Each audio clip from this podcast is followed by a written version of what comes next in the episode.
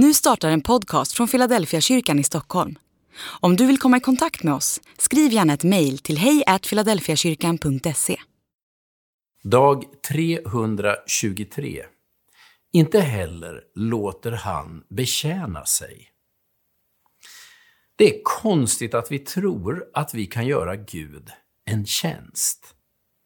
Vi tror att Gud är beroende av oss för att kunna uträtta något i den här världen. Som pastor har jag mött människor som tror att Gud är beroende av dem och deras insatser. Ofta handlar det om att vara i ständig bön. Som om Gud var beroende av våra böner för att kunna göra vad han vill. Det är inte särskilt mycket till allmakt. Den som i så fall har världen i sin hand är ju vi, inte Gud.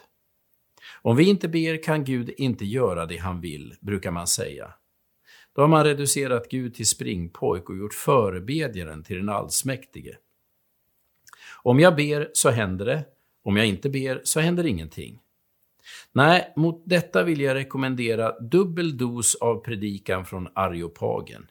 Gud är den som själv ger liv och anda till allt. Han behöver inte oss, men vi behöver honom. Så varför ska man då be? För vår egen skull. För att bli mer lyhörd för Gud och för att bli mer synkad med hans vilja och handlande i världen. För att bättre kunna urskilja vad han gör och hur vi kan vara en del av det han gör. För det är helt uppenbart i Pauli tal på Areopagen.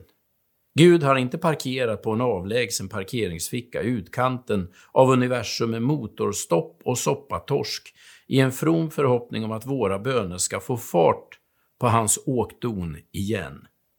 Nej, Gud är aktiv i sin värld och han håller på att genomföra sin frälsningsplan, oavsett om vi ber eller inte. Men vi kan få vara en del av hans plan och vi kan få bli medarbetare i hans verk i den här världen. Men då handlar det inte om att vi ska tala om för Gud vad han ska göra, utan om att vi behöver bli mer lyhörda för vad Gud gör och hur vi kan bli en del av det. Och för det behöver vi ta tid i bön.